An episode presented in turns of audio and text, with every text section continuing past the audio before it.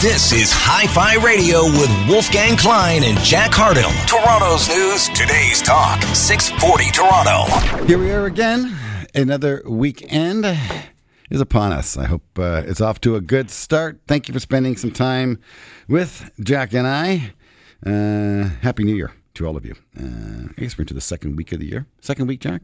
Second trading week, yes. Second- full, first full trading week. Full first trading week. Yep, indeed. And uh, January uh, is an important month. Um, I pay a lot of attention to uh, the rotation that takes place. Uh, last year's winners may not carry into this year. Some new themes may emerge, and some of last year's winners do carry through. Nvidia certainly is carrying uh, its momentum through. But as the month goes, often the year goes. Uh, so January is a very, very important month. Um, don't take my word for it. Let's ask Tony Dwyer. Uh, he works on Wall Street, so he has all the answers. Uh, he's also our. Um, He's got a big one. U.S. Macro Group uh, chief market strategist, and he sits on uh, the firm's U.S. operating committee. Uh, that must be exciting, hanging out in the operating committee with a bunch of other operators there, Tony. You enjoy that time? yeah, I do. I always like that. Anytime I can help, it's great. Oh, you're such a nice guy. I can't handle meetings much longer than about eight minutes. Um, I don't know how long your meetings run for, but uh, yeah, man. You know, and you're, you're from About New York. eight You- minutes. eight minutes. Yeah, yeah. I, I got to walk. I got to get. I got to move. Um, how are you, my good friend? I'm doing well. I'm doing well, Wolfie. As, al-. As always, thank you for your, all of your previous years of support um, to Jack and I and to our business that we run. Uh, of course, our job is to uh, look for good, suitable investment ideas uh, that are going to make our clients some money. And you've always been very, very helpful, Tony. I want to thank you for that. And New, New Year is upon us. So let, us begin. In your opinion, and again, I know you, you sort of take opinion, put it aside, and look at the data. You may not have looked at this data, it's a bit of a pop quiz, but uh, any um, relationship between the performance of the month of January and the year itself? Wolfie, I, I don't believe that that really correlates so well anymore. There's been a lot of volatility in that data series over the last few years because it used to be driven by mutual fund activity at year end and then how you start the year. Um, I don't know that that's as important anymore, given that the quant, uh, the quant funds and the algorithmic trading and all those other things that influence the market are different nowadays. So I, I'm not a big fan of those seasonal those seasonal calls. It's always going to depend upon interest rates. Interesting. Um, we we bring a fellow on that I used to work with, uh, Tony. You'll have to meet him once. You- You'd actually really enjoy him, Don Vialoux. Uh, he has 20 years on you, uh, and he just continues to pay very close attention to the markets. And he does believe in seasonal investing, and he also uses data uh, to, and, and looking for the uh, correlations. Um, Anyways, it's all about increasing probability. There is no uh, sure thing uh, in the world of investing. And Tony, it was incredible. Um, Jack and I subscribe to Bespoke Investment Research, and uh, they have a uh, an author, Ben Carlson is his name, continuously uh, data mining as you do, and he posts various data sets. And what what I, I love and, and the beauty of the business and the challenge of the business is the short term is virtually impossible to predict. I think a weatherman does a much better job of predicting the weather, which is a very short term, you know, today's weather, tomorrow's weather, than they do in the long range. Your long range weather forecast, I don't know if they're less accurate than the short range, but in our business, it's the opposite. Uh, the randomness of annual returns from the stock market, when you put it on a scattergram, it, it's classic. It's all over the place. Anywhere from up 50 to down 50%. Uh, you pick your number in between. And that's basically, no one predicted, uh, virtually no one predicted 2024's outcome with the S&P 500 being up 20 plus percent in US dollar terms. I think it was closer to 25%. The 2023 outcome for the S&P. Excuse me. Thank you, Jack. Thank you. Um, and everyone tends to predict, you know, plus or minus, and more of the plus side, plus seven, eight, nine percent. Uh, pathetic. Uh, no point even asking uh, strategists for such calls. I know Tony doesn't even bother making calls. But the long term is different kettle of fish. So short term, highly random, Tony. It's amazing. But when you get up to five year returns, 10 year returns, 15, 20, 30, 40, 50, 70, the number for the S&P 500 tends to be somewhere between 10 and 15%. If I were to draw a line across this piece of paper, the number is about 10.5%. Uh, so the longer term average returns hit what you expect, but the randomness of the short term is unbelievable. Uh, Tony, I'm going to throw it over to you, and then I'm going to take you into the subsectors. What do you make of all that, what I just said to you? Short term random, long term very predictable. What do you make of it? Well, I, th- I, I think it's abs- it's absolutely correct. I mean, that's the data. You can't fight the data. You can try and make excuses for it, but that's what that's what it shows. We we don't put out uh, S and P 500 targets and things of that nature because I, it is so random and unpredictable on a near term basis. What we do at Canaccord is we use the macroeconomic data, you know, the employment reports, the inflation reports, um, lending data, things like that, and tie it into whether the market's overbought, oversold, or where it looks. And I think when you when you employ the different practices in our business, it makes for um, avoiding risk at good times, and it makes for um, adding to risk at the right times. So um, I, I don't dispute anything that you said, Wolfie. I think it's uh, it's one of those things where anybody that I've ever I've been doing this 35 years, a little less time than than your other friend. Um, and what I found is I haven't found a single portfolio manager that's great every year, ever. Um, so, But so here, that- no, okay, that- so Tony, here's one for that. you. Um, again, I'm, I'm going to stick with Ben Carlson's work. Um, and again, I've seen these scattergrams before. JP Morgan puts one out every year as well. You've seen them where you take the 10, I think it's now 11 subsectors of the market large cap, mid cap, small cap. Those are just uh, uh, styles or, or sizes. Uh, but then you go uh, REITs, um, uh, international stocks, bonds, emerging markets, cash uh, and a few other flavors. You put them in a scattergram, see who performed best with, within each subsector. Again, the numbers are quite random. Once again, when REITs are hot for a couple of years, they tend to go cold for a couple of years, back into the midpoint, etc. But there's a commonality here, Tony. This I really, really like. And I saw it. I showed Jack the data, and he took the data and circled the same thing I saw, which is great. That's the uh, checks and balances that we offer to our clients. Uh, a lot, lot of value in what I just said there. Uh, Two heads are better than one, and one plus one does equal three. New math. Um, but consistently, Tony, within the top 25% of subsectors or styles, large cap tends to outperform.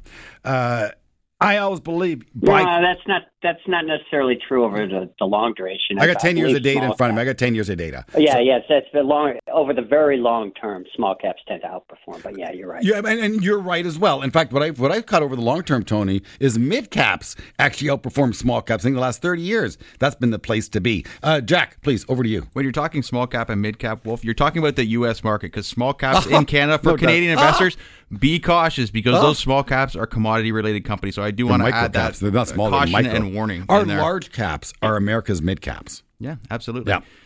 The point I wanted to make, Well, when, yeah. when you talk about the long term, so short term, lots of noise, attracts a lot of attention, a lot of clickbait out there. Hey, there is. Wolf. Good, that's good. I know it's good. process, process, process. So if you want to capture the long-term gains that you're talking about, I'm going to say 10 to 12 Even percent of the five, S&P yeah. fi- Five-year 10, 500, yep. because they are uh, amazing, especially when you put compounding in effect. You have to have a process that is able to capture those long-term gains and avoid the short short-term noise. And again, I'm going to take take you to Tony. This this sounds like a cop up, but it's not. Um, you got to stay invested. You got to stay long uh, because the turns when they happen, boy, do they ever happen quick. So Tony, I'm going to now ask you. 2024, just for fun, you're going to get it wrong. I know I'm going to get it wrong, but why not have some fun at being wrong? Uh, what's in for the year? So I want to just say one thing, Please. To, and you guys know this, and that is, you got to stay long, but you also need an advisor that you can work with, so that if you need the money. See, the thing that the thing is, it, it's the the reward has always got to be balanced against the need for capital. So if I have a college student, if I have a child going to college in two years, and I know I need that money, then maybe I don't need to be significantly long. So I, I really No, do believe correct. that's it, that's why you need an advisor because um, for people to meet like me to come on on these shows and make blanket statements without knowing the people listening's individual thing, I think that's totally inappropriate. It's something that somehow the media became as like this generalization, and it's not about that. It's about your own individual needs, which is why you and Jack exist. I'll tell you. Um, I'll tell you. You know, it's funny and, because that's not a plug for you guys. It's a plug. For, it's an anti-plug for listening to people like me in the media telling you what to do without knowing who you are and what your financial position is. You So know, I- Tony, I I, put but uh, you, you- you're making a very good point, Tony. And I, again, the amount of oversight uh, that takes place in my world, the amount of people watching Jack and I and Zach and all of us manage money is incredible. There is so much oversight and so much disclosure today. It is insane. Uh, it's, it's just the pendulum has swung in such a direction. In other words, we have to disclose fees and cumulative fees over and over and over again. Usually, when you buy something, you know what you paid for when you buy, and that's the end of it. In our business, we got to repeat how much you paid for that information. And but I'm going to parlay that, Tony. This this is not for you, but I don't know how your system is in America. But up here in Canada, uh, uh, for for all Canadians who work, you must contribute to the government pension plan, the Canada Pension Plan. Um, t- Tony, it's amazing because the Canada Pension Plan is a one size fits all. They have no idea anything about your investment objectives, and they do not care. They don't ask for your input. They don't tell you how much they're charging you. How much you put in is mandated by the government. It, it, is communism extraordinaire, and what you put in versus what you get out. Tony, if if I operated my business the way our government pension plan, yeah, they, please phones ring, challenge me on this one here. I'd be fired. Uh, it, it's remarkable. Uh, I don't know if you ever ran the math on your pension plan. But what's yours called? Uh, your government pension plan, Tony? It's not Social Uh, Security. well, each there's so many different kinds. There's state, there's federal, there's local. So Oh. there's community, there's very, there's private, there's public. There's there's a lot of different but kinds. uh, of do are, you in manda- are, you, are you mandated to go into one government pension plan? No, not that I'm aware of. Oh, but you're I'm not, not. an expert in that field. I'm not an expert. Well, no, but, but you, you. I- you, you, you don't No, pay into a government pension plan yourself, Tony, is what you're telling me. um, well, you have Social Security, but yeah. But, That- but be- let me ask you this, Tony. You're, you're a super successful Wall Street man. Will you collect Social Security when you retire? Right now, everybody does, even if you don't need it. And I think that's No, no, collecting it. Will you collect it? People talk to. Will you collect Social Security when you retire, Tony? Yeah, Oh, you so so so. so so, so uh, basically all Americans do collect it when they retire, Social Security. I, I don't need it, and I'd rather give it to somebody with. Will uh, Bill Gates collect Social Security? No, will Bill Gates collect Social Security? Yeah. Okay, that, that's interesting. So It's- because it's- the, same way, you know, the Thompson family.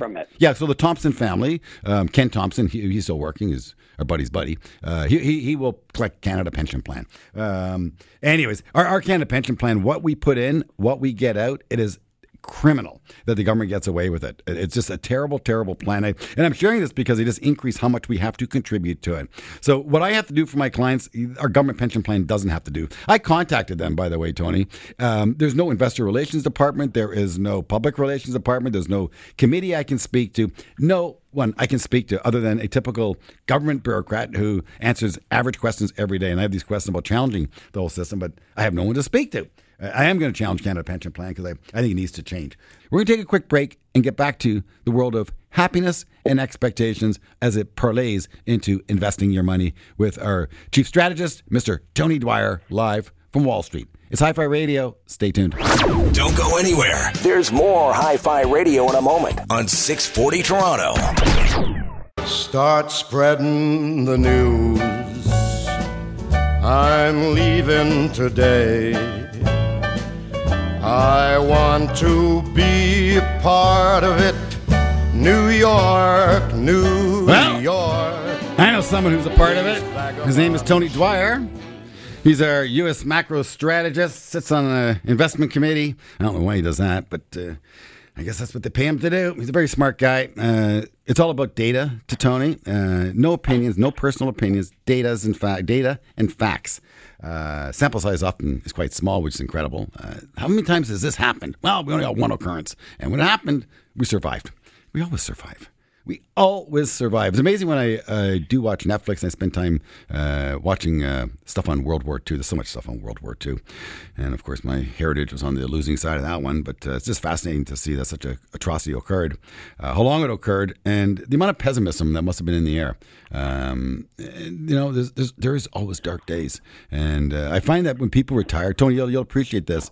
Um, when people retire, and we've been managing money for them, their, their, their mindset towards money and life really, really changes and causes them a lot of unease. A lot of stress uh, occurs when people retire.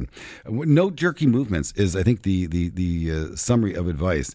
As you are managing money, and as you get older, no jerky movements along the way. Just tweak, adjust. Like I don't know if you ever played a violin, anything about a violin.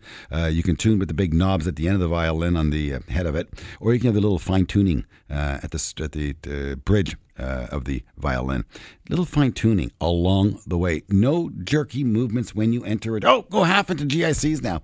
No, not the way to do it. Smooth and steady. Um, that's part of the process. That's part of the relationship. Part of the advice that Jack and I do offer to clients. Um, Tony, uh, 2024. I'll tell you what's burning uh, in Canadians' minds. I think the world as well. Who's going to be your next president, and what's going to happen? Talk to us. I found that trying to figure out the stock market environment based on who's going to win an election is a useless game. I Um, agree. but I do with agree. that, I, and I truly don't know. It's such a close call, and you know, I don't like to guess with my money, and I most certainly don't like to guess with your money. no, no money. When, no bet, money. it doesn't cost you anything. Uh, but that, but that's what you're doing when you make it. When you're in my job, and somebody asks you that question, you give a statement, then you then you're on the record with that statement. And I, I truly think it's too close to call. And who knows if there's even a third party that could come in uh, to the game. So when when you think about that, ultimately, Elon Musk. People How about don't him? spend money based on. Can you imagine Musk, what, Tony? Tony, can, can, you imagine Musk being a third a contender? I, I, will say, I will say, Wolf, the market is bigger than the president and the presidential yep, cycle. I agree. And 2016, when Donald Trump first got in, everyone expected it to be a disaster. Yep. The market actually crashed, I think, in the futures overnight and then reversed and turned up the next day. And we had a lot of clients making emotional decisions oh. saying, I want out of the market. I can't oh. handle this guy. Uh, it would have been at that time. Look at where the market is now yep. relative yep. to where it was in 2016. It would have been a bad choice. Yep, it would have been. But I, I, Tony, I tell you, um, business. I don't think the president's going to really affect business, but what he will affect is our view or is our listeners at home and listeners who are driving around the city right now and those who listen to our podcast he's going to affect people uh, if donald trump wins uh, he is going to put people on edge for four years the good news is four years does fly by it's something on my radar um, i'll tell you that uh, tony Don Vialoux, again, I mentioned him before. He's a great guy. He lost his dog, um, and he's in mourning, and I feel for him. Um, he's it's, it's, it's, very distraught for, for almost two weeks now because of the passing of his puppy. Uh, boy, we connect to it. Do you have a dog, Tony? I do. I do. You, you you love your dog, don't you? I love my dog. How old's your dog? He's there. He's awesome. How old? Is, he's eight. What kind of dog? He's a, he's a Portuguese water dog. Very this nice. is not the topic I thought we were doing. It's radio, Tony. It's light. It's easy. It's life. Dogs are part of life. You know. Um, do you know the? I love you know, my excuse puppy. me. He's a great IDEXX dog. Labs and Zoetis. There's two stocks you can pay attention to, Tony. IDEXX Labs it d- does the X-ray equipment and the the knee replacement, hip replacement for your puppy that you're going to one day probably. And they do so well because people love their pets That's and they will overpay for taking care of them. And then Zoetis is a spinoff from Pfizer. Uh, Pfizer stock hitting 52 week lows, the spinoff of the pet drugs pl- flirting with new highs. Uh, so it's always parlayed back to business, but you know, it's about people too, Tony, and what's important to people. Their dogs are important to people. Th- There was a, uh, a fact, Tony, someone left their estate to their dogs.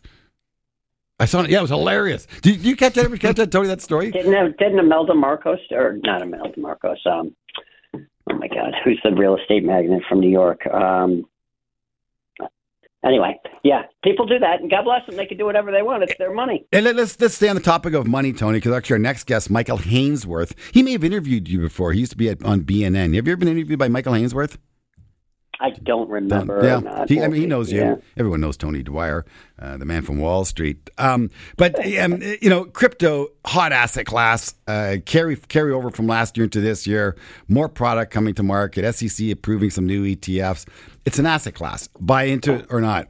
Uh, there's a, there's a documentary out there, Tony. You should you should watch this. All right, because I'm sure some of your friends perhaps are even being interviewed. It's called The Price of Everything, and it's about the art market. And of course, the galleries and the auctions that take place uh, in New York often. And Sotheby's actually runs those auctions again, Jack. Um, it- it's just fascinating. Uh, and how people view art as an asset class. And they will store 20 and 30 and 50 and 100 and 200 million dollars into that asset class. And you, you, you think valuing the market and valuing stocks is tough, Tony. All right. How about this painting here, buddy? It's got three round circles. Like the colors? What's it worth? Hey, try that. 20 million. Yeah, uh, between go yeah, they- they- but you hear the experts talk about that. You know we debate our stock. You hear them talk about a piece of art oh at least 20 million maybe even 30 i don't know somewhere between 20 and 30 million dollars. That's what it's worth. Are you kidding me? Drive a truck through that. Wow. You know also tony it's incredible. The uber wealthy man they do exist eh and, and, and there, there's a few of them floating around your city. Um, it- it's just re- it's remarkable, and the way they view the world, and the way you know other people view the world, it's just just so night and day. Uh, we got a we got a little tweet across our desk, Tony. Nvidia. Um, I don't know if this is true or not. It is comical. A client of ours sent it to us uh, that uh, uh, Nancy Nancy Nancy, Pelosi's husband uh, recently purchased five million dollars worth of Nvidia stock. Stock rallies after the purchase. Conspiracy theory. Come on. You know, this, this, this the stuff that people float out there. It just shows you what the, the world we live in. It's just unbelievable. It's a scattergram in the short term, but long term is what matters. Process is what matters. Getting started is everything. Tony, how's your savings plan working, by the way? I know I've teased you about this one before because Americans like to lever up. And I think that lever up game is done. Um, are, are Americans getting back into like a savings mode? You know? I don't. I think. I think they're taking advantage of the higher short-term interest rate environment, and that helps their investment side. But I, you know, I think people that can save have always tried to save, and other people like the Dwyer family like to lever up. Un- and he laughs about it. Laughs. How's how's the snow? I know you own a you own a Bombardier uh, sled, as we call them. Yeah, uh, there I, isn't I, any. No snow, eh? There isn't any in the Adirondacks. It's all. It's been awful. Uh, uh, I know at Whistler they they just get just getting flooded. We're gonna actually have a, a guest on in a couple of weeks. Um, Wally Crowder's son. His name is Glenn Crowder. Uh, he's been doing ski reports and uh, traveling the world like a true ski bum. I'm so jealous of this guy. I don't know how he does it. And uh, anyways, he's been talking to us about the uh, leisure business. Uh, leisure is a big category. I'm a huge believer in leisure. By the way, I gave you that song because I know my daughter really wants to go to New York once for Christmas and, and stay at the, I guess, the Trump Hotel where Home Alone uh, took place. All about Home Alone, after all. Yeah, did, yeah a lot of people watched that this year. That was a big movie again. It's incredible, eh? Just you know, uh, sticking with the classics. I go back to friends. Uh, by quality, uh, stick with the classics. Be willing to be flexible and rotate because the classics can often become the dogs of the Dow. And we, by the way, picked up a couple of dogs of the Dow, Verizon and AT and T, Tony, uh, right down there at the bottom. And uh, that's been an interesting trade so far. Not bad. Uh, we're still long some U.S. Treasury bonds. That's kind of an interesting new trade for us, and a bit of carryover from last year. But uh, anyways, 2024 is off to an interesting start. Tony not as concerned about the January effect. I am. That's fine. We're allowed to have different opinion. Well, I still think we're in this intermediate term correction. It's got more to go, and then you know once it plays itself out, I think we've done a pretty good job of calling for some of these pull, pullbacks, and then adding into them, and it could get interesting if the Fed lowers rates and Bank of Canada and the rest of the global central banks lower rates like the market thinks, yep. it could prove stimulative. And I think so. Yeah, no. Well, in terms of the bond side, I'm, I'm, holding on until they cut rates for the first time, and then I'm thinking of selling my bonds in, so sell on the news.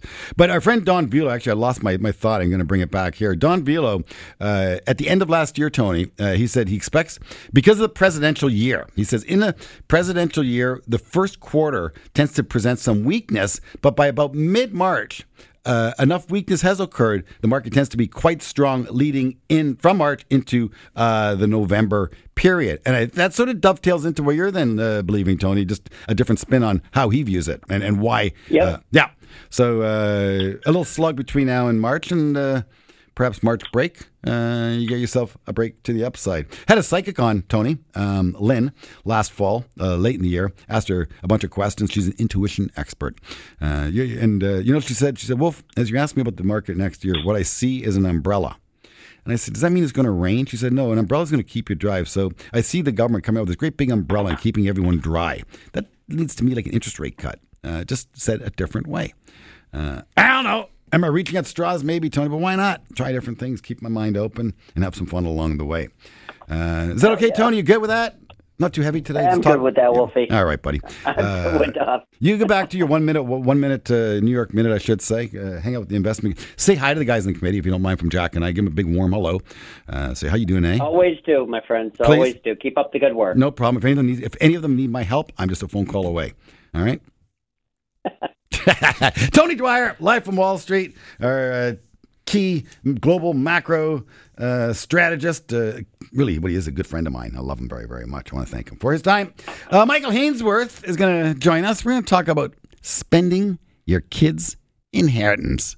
Hey? Spending your kids' inheritance. I got you smiling, don't I? Stay tuned. It's going to be great. Don't go anywhere. There's more Hi Fi Radio in a moment on 640 Toronto.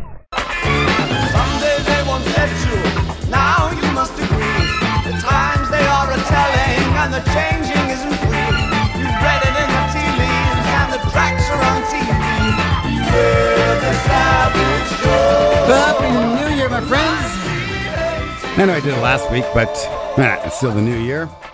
It says 2024. If David Bowie was around, I'd have him in studio and have him do a re-recording of that. But he's not. And uh, yes, Jack said, "Oh, that's David Bowie." It is indeed.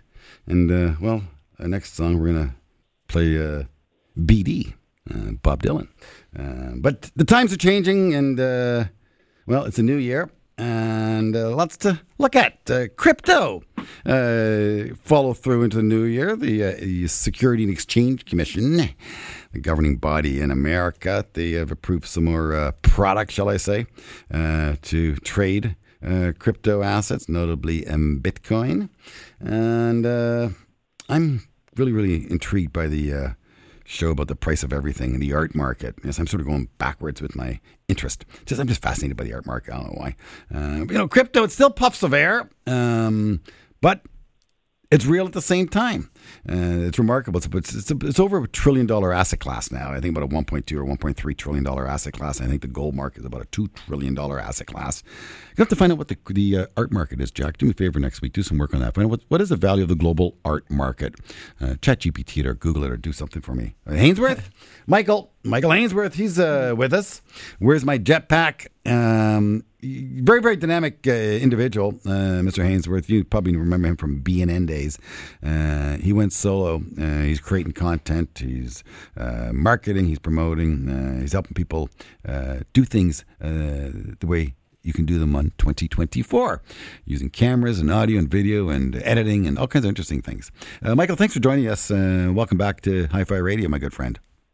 Well, thank you very much for having me. One of the, the big projects I'm working on right now for a client is how to spend your kids' inheritance. I love it. I really do. When you brought that to my attention, I said that is absolutely hilarious. You know, uh, it's like the lifestyle of the rich and famous, um, uh, taken to a different degree. But you know, your little kids can be. Sorry, I can't say that, but they can be pains. And every now and then, I say, you know, screw you. I'm going to spend everything. Um, so let, us have some fun with this, Michael. You know, we spend a lot of time. You know, hopefully, I want people to spend a lot of time building wealth. To build wealth, you have to work and you have to save and you have to repeat and you have to invest. So work, save, invest, repeat. And the problem is it takes about 25 years until you actually accumulate any kind of significant wealth. Uh, 40 years, oh my God, home free. And I'm going to play with small numbers. Michael, five dollars saved a day. That's a, uh, $1,800 a year. $5 a day invested at 9%. And the stock market, I've given you the data, uh, it tends to run at about 10.5% over multi decades. So we're going to be conservative 9%, $5 a day invested. Michael, after 40 years, take a guess how much money that would be 40. 40 years, five bucks a day. Give me more. Give me a million bucks. Eight hundred thousand. Good guess, buddy. Eight hundred thousand dollars. Five dollars a day. So the all, key. all for the cost of a Starbucks coffee. That that's it. Say no to Starbucks. Say say yes to saving. Invest it. Five dollars a day, but you just got to stick with the program. And the problem is, Michael. I don't know if you remember um, anything from mathematics class. A concept called rise over run, and then you had to draw, yep. take the math, and then draw it. That's what it is. It's a slope, and the, and, and the change of slope. So if you look at money, it, it grows like this. And I'm, I'm, looking at a camera right now, Michael. This is of course a radio show, but the slope changes as it gets steeper and steeper. Your your your, your outcome is greater and greater. And to, to, to, to fast forward, Warren Buffett this year might, he's, he's, probably worth 120 or 130 billion dollars. 10% on 100 billion dollars is 10 billion dollars.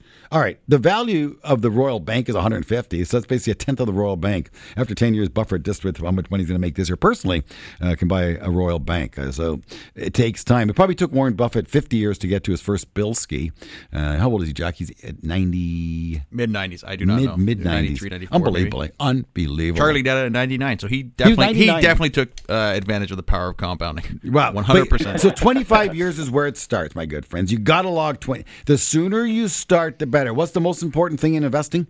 Starting. It really is the. If you don't start, anything I say to you is completely irrelevant. When should you start? Yesterday. So you didn't do that. So start today, my friends. Please start today. Work, save, invest, repeat. And then you can log your 25 years. And after 40, oh my God, you're going to thank me profusely. Uh, that takes me to 98. I'm 58, so 40 to 98. So I don't know if I'm going to go as far as Charlie. I'm going to say I'm not going to go as far as Charlie.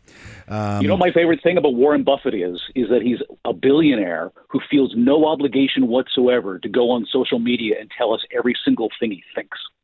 You know, he also is not a big believer in. Uh, he's actually he is a believer in spending his kids' inheritance. There we go. Here's a nice parlay. Except he's not spending it; he's giving it to charity. Sort of the same thing. It's just you know uh, opulence in a different in a different degree.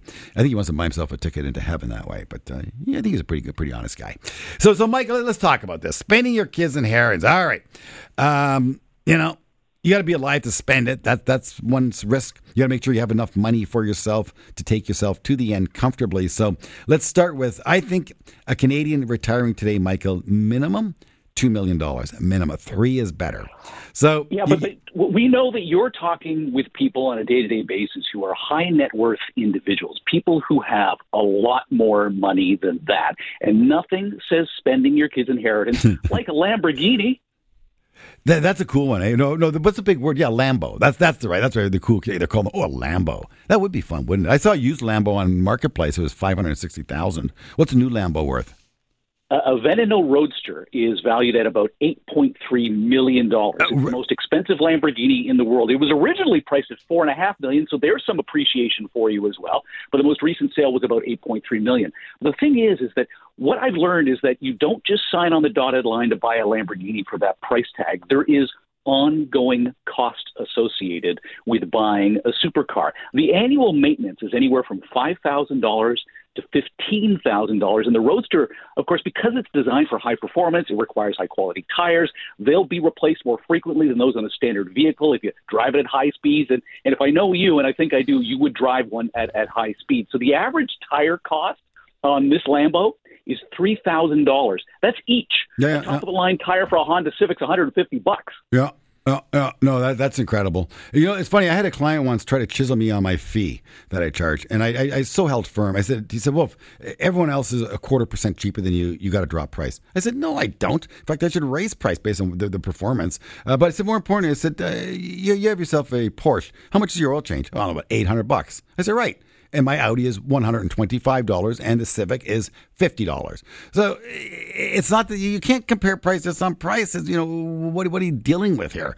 Uh, it's it's just remarkable. It's all about value, and you get value when you get a good experience, and that's what we deliver: is a good holistic experience, uh, along with a lot of fun.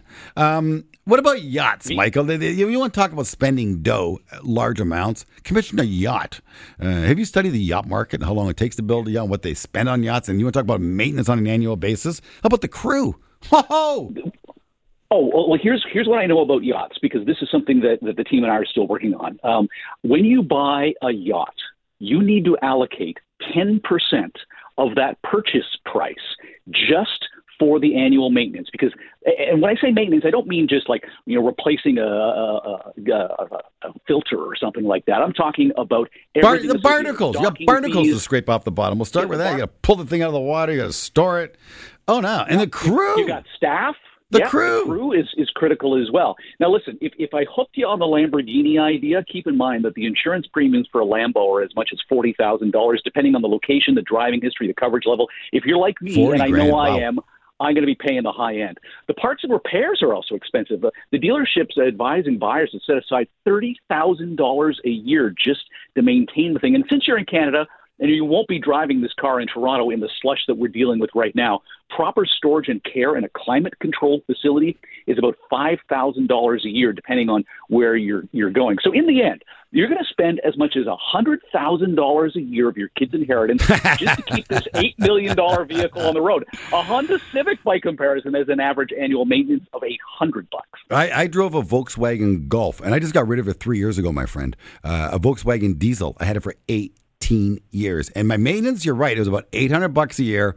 Uh, insurance, I don't know, 1200 bucks a year. Tires, 100 bucks a pop. Loved that car. Oh, I love that Volkswagen. Michael Hainsworth from BNN, he's moving up, moving on up. Moving, who was that moving up? Was that the Jeffersons? That was the Jeffersons. That was a, That was the Jefferson's. side to a deluxe apartment. Let's have some fun. Sci-Fi Radio. It's all about money. 640 Toronto. Want to make more money? Stay tuned for more Hi Fi Radio on 640 Toronto. Go! I'm gonna wake you up early cause I'm gonna take a ride with you. We're going down to the Honda shop, I'll tell you what we're gonna do. Put on a ragged sweatshirt, I'll take you anywhere you want me to.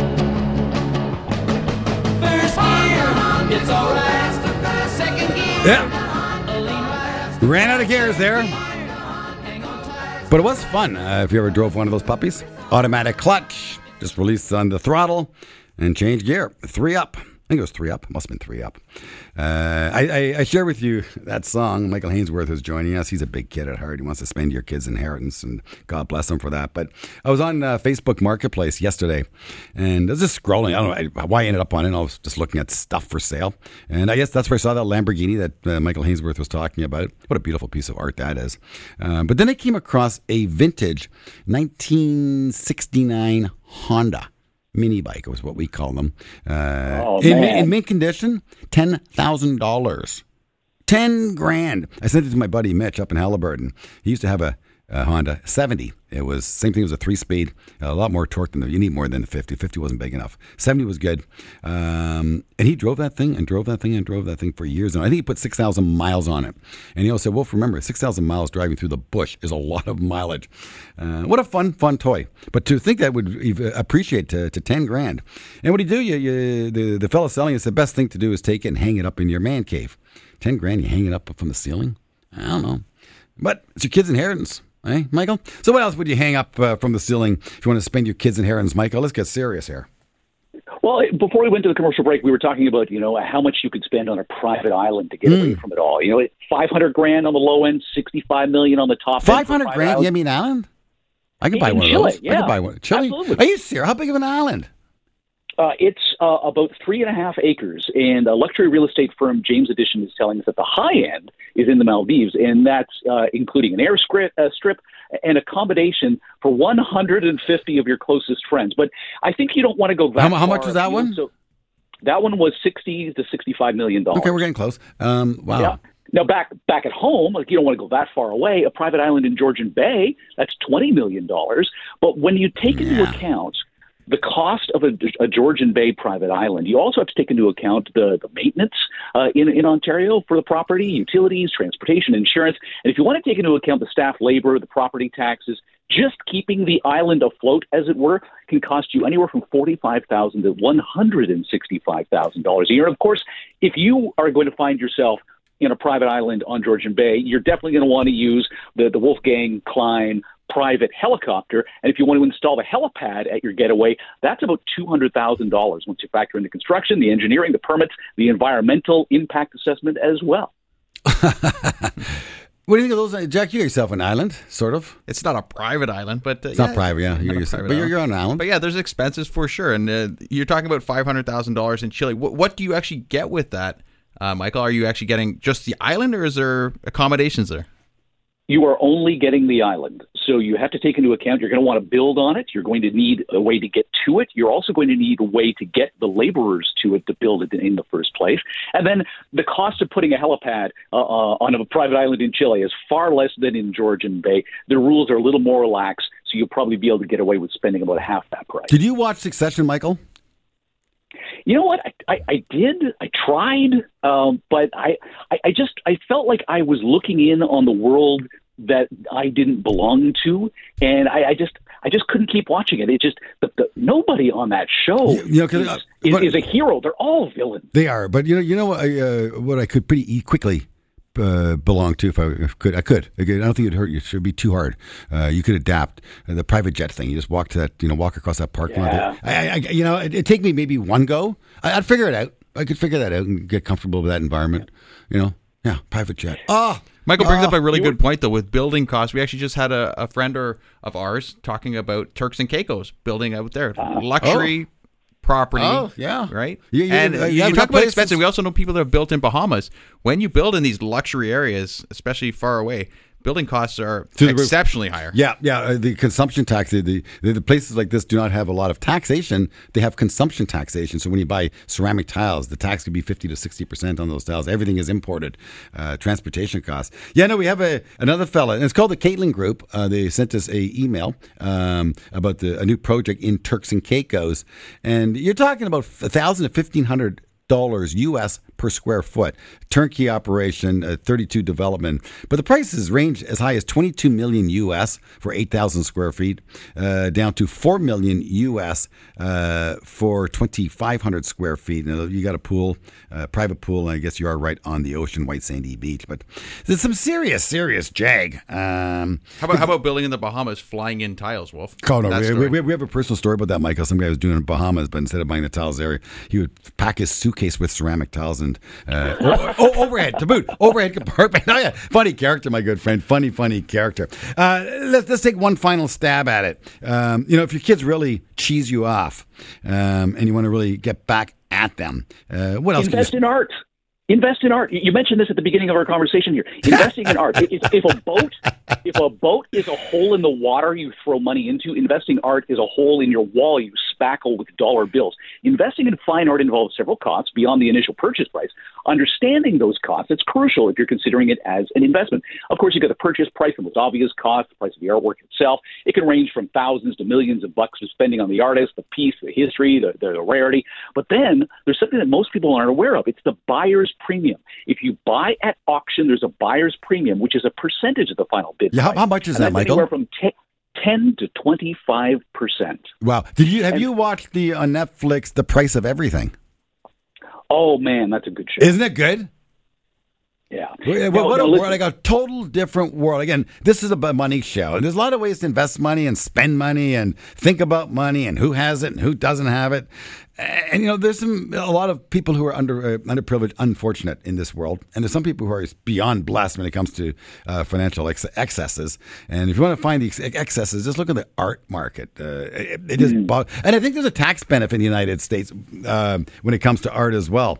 Um, so it, it just incredible. And a friend of mine uh, once bumped into uh, Ken Thomson, and uh, the Thomson family has been known for collecting art, and of course, an old publishing company, and their generations of, of, of building art. And that's who has the, a lot of this art is, is the wealthy, wealthy who's who of each and every country, and they want to diversify, and they often diversify into a bit of art. But he, he actually viewed his private collection, and so there there was art on the wall, Michael, but there's also art in these cabinets. So the really precious art that was susceptible to the elements, they put in this special vault. And so you have to open up the vault, pull out the art, look at it, appreciate it, and put it back in the vault. kind of odd, eh? But interesting nonetheless, eh, Mike?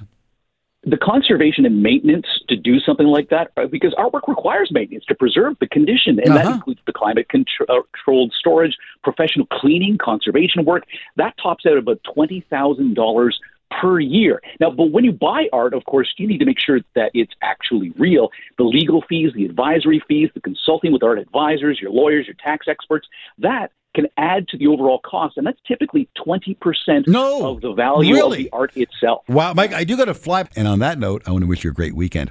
Uh, Sci Fi Radio here on 640 each and every Saturday, uh, bringing on such fine guests as Mr. Michael Hainsworth. Um, he is the uh, podcast expert. Uh, Where's My Jetpack? Uh, if you have any corporate uh, requirement for uh, developing uh, content, video, uh, Michael Hainsworth, he is a very, very talented man and he's available to you uh, at a low introductory price of. Call Michael. Have a good weekend, my good friends, and thank you as always. If You want to learn more about our process? Visit wolfgangklein.com, thewolfonbaystreet.com. Don't be shy to reach out to Jack or I. We're here for you. No question too big, no question too small. We answer them all. It may be a brief answer, but we'll answer it. I promise. Have a lovely weekend. Thank you. You've been listening to Hi Fi Radio with Wolfgang Klein and Jack Hardill, portfolio managers at Canaccord Genuity Wealth Management. For questions about today's show or any questions about money, email Wolf and Jack at wolfgangklein.com. Hi Fi Radio, for the love of money. Join us again next week.